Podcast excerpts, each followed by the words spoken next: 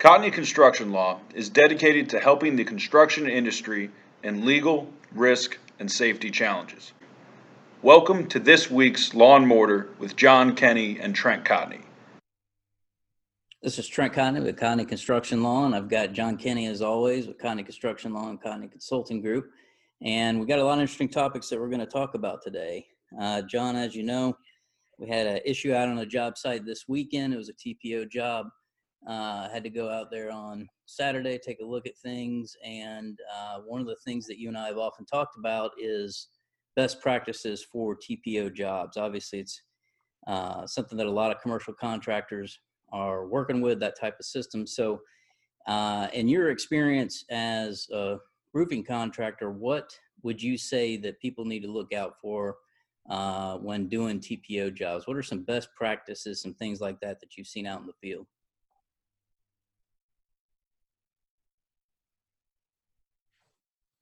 Sure.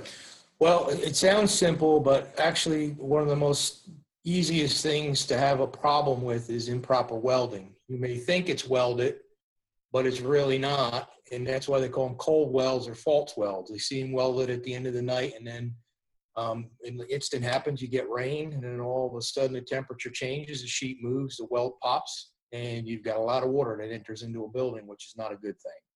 So one of the first things to do is always make sure that your heat gun or your seam gun is properly at the right temperature and you take the time to do a test weld.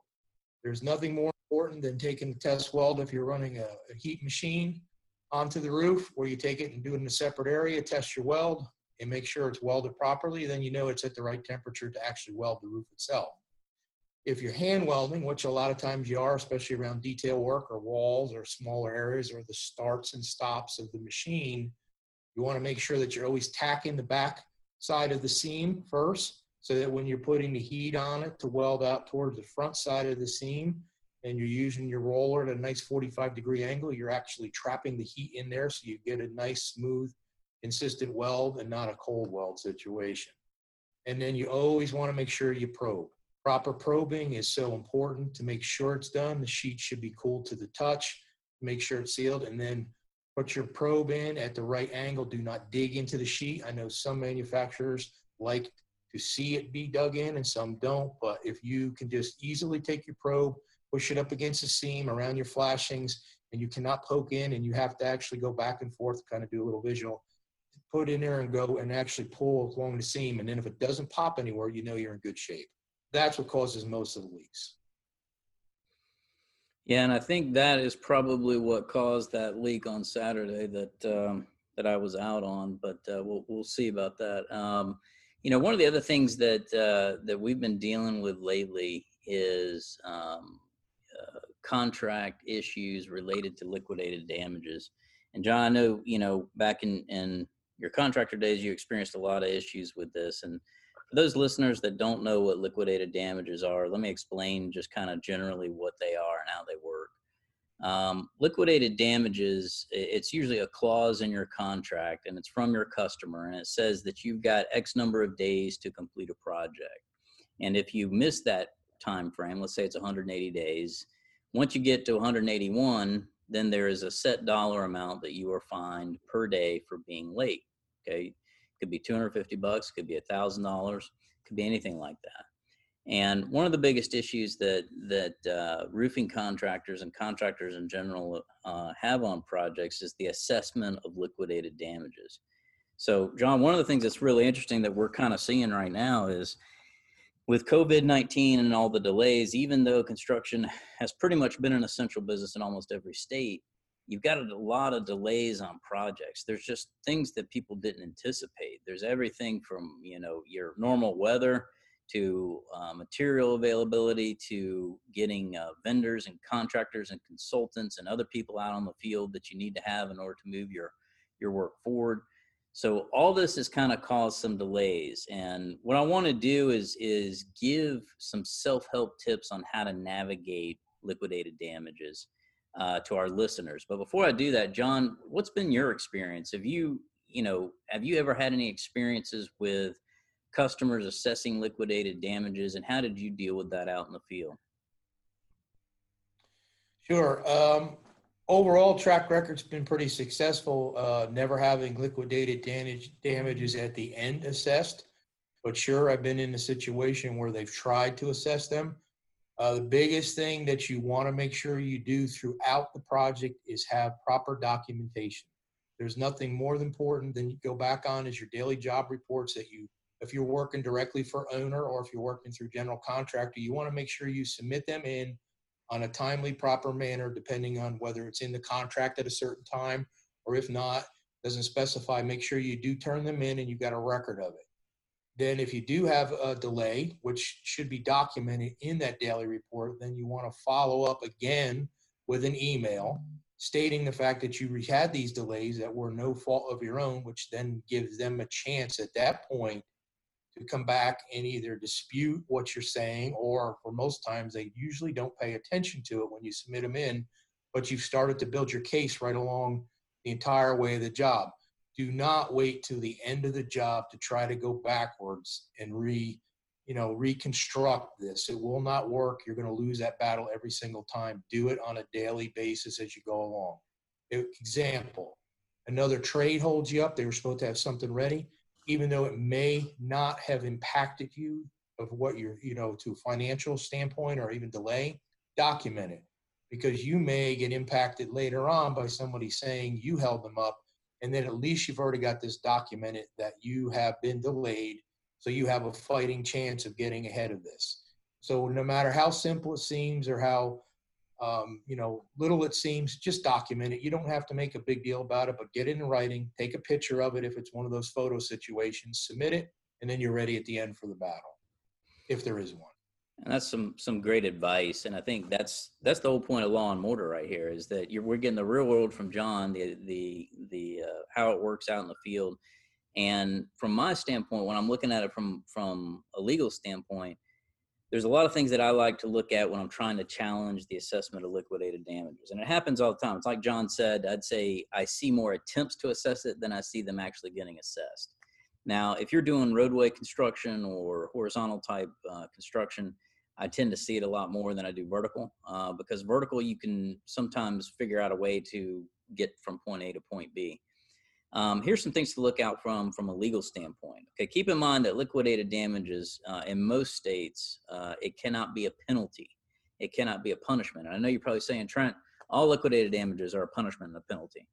Well, here's what I mean by that: is is that liquidated damages are designed to replace whatever your actual cost would be because you can't figure them out. Okay, that's the point of it. Is that your actual damages are too speculative. So you have liquidated damages, you have a set fee there so that you can figure that out. Okay. If it is too excessive, then courts may say, look, this is is a penalty and this is not a true assessment of what your damages could potentially be.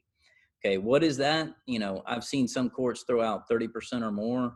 Uh, I've definitely seen courts throw out 50% or more. So you want to look at what percentage it is based on the type of work that you're doing. Okay. Next thing that you want to do is you want to really drill down into the number of days. And the way to defeat a liquidated damages provision is to start shaving off days. So, how do you do that? Okay. Like John said, uh, most commercial contracts have change order requirements that require you to also submit time extensions. And you definitely want to do that throughout the project. It doesn't matter if it's a rain day, we're overcast today. I don't know if we're going to get rain or not. I don't think so, but I know over the weekend we got some. Anytime that you're supposed to work and you can't work because of weather, you want to submit that that time extension request so it boosts the number of days out, even if you don't think it's relevant at the time. Okay. Next thing that you want to do is you want to think about um, concurrent delay. Okay, so if you're not the sole cause of the delay, if someone else is also a cause, let's say the HVAC contractor or the mechanical contractor or the general contractor or whatever it might be also delayed the project, that may give you a potential defense to the assessment of liquidated damages because it's not solely your fault. Okay. Next thing you want to look at is excusable delay. Okay. An excusable delay can be things like weather. But when I think of excusable delay, oftentimes I think about um, owner caused delay. Okay. Uh, you know, inability to access a job, access a job site, um, you know, if it, this were a owner that is purchasing materials directly and they're not on the job site when you need them, all of those types of things may help give you more days, which this is what the liquidated damages argument is. It's all about number of days. So if your magic number is 180 and you're at 189, all you got to do is gain nine days. That's it. Okay.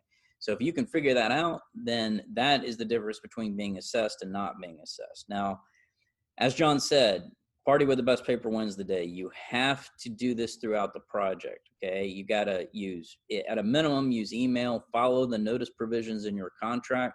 Okay. If the notice provisions say you've got to send it, uh, you know, via telegram to John Smith in Wyoming, then you need to do that. Okay. Whatever the contract says, you got to follow it because if you don't, then people like me on the other side are going to say, nah, this isn't going to work.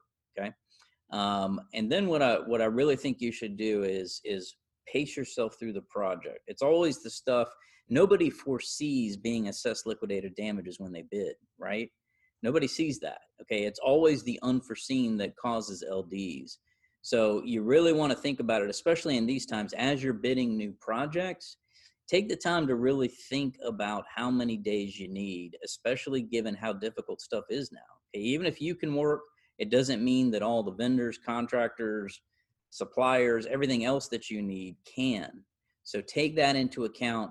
Try to shave off or reduce the penalty amount in liquidated damages. Consider making an LD provision reciprocal.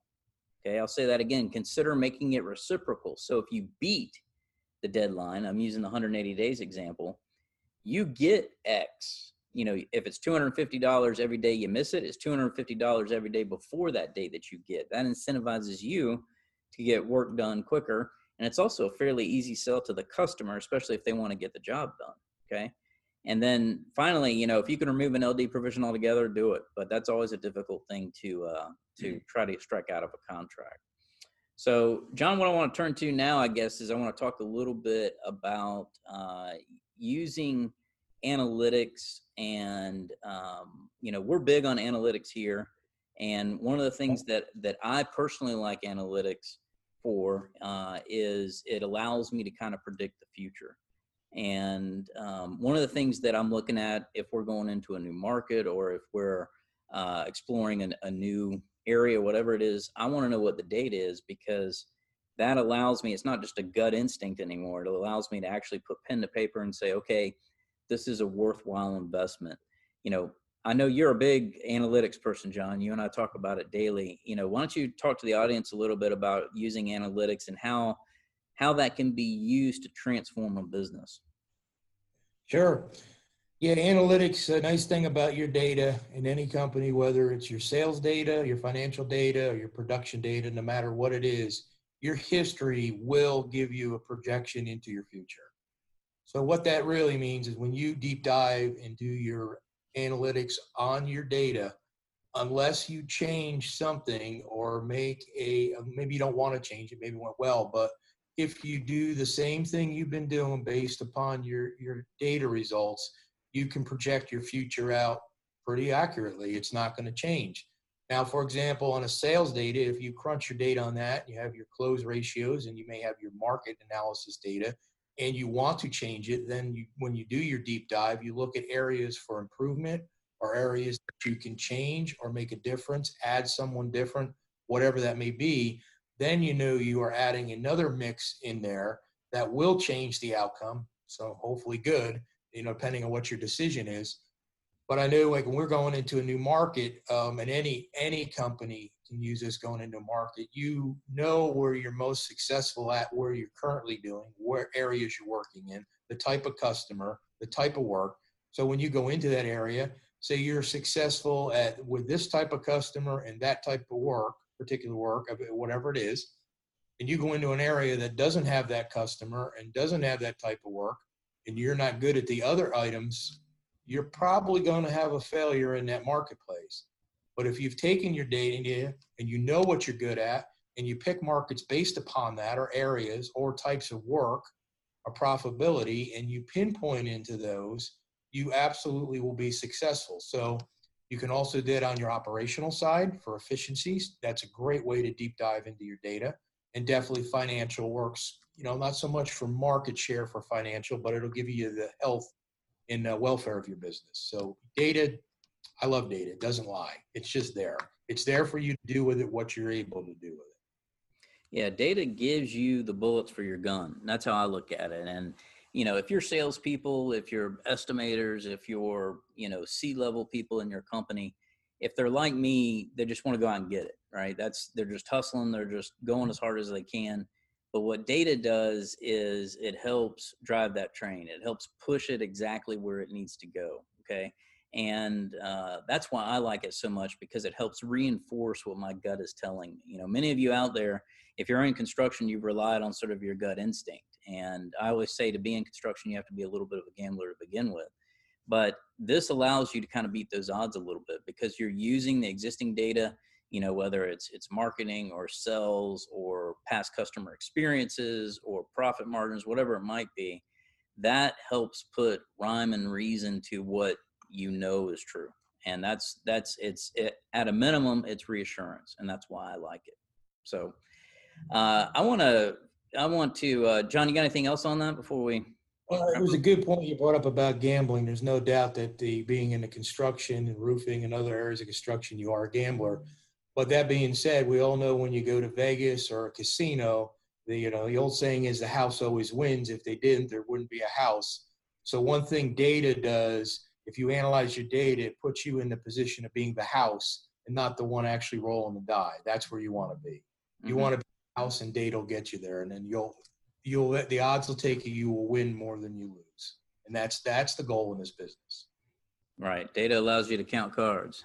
Mm-hmm. so uh, that's going to end our second episode for Law and Mortar. And what I want to encourage everybody out there is if you've got topics that you'd like us to discuss, whether it's you know legal or business or construction related, please let us know. Re- you can reach out to me at tcotney at cotneycl.com. Reach out to John at jkenney, that's K-E-N-N-E-Y at cotneycl.com. And we look forward to talking to you guys next week. Thanks.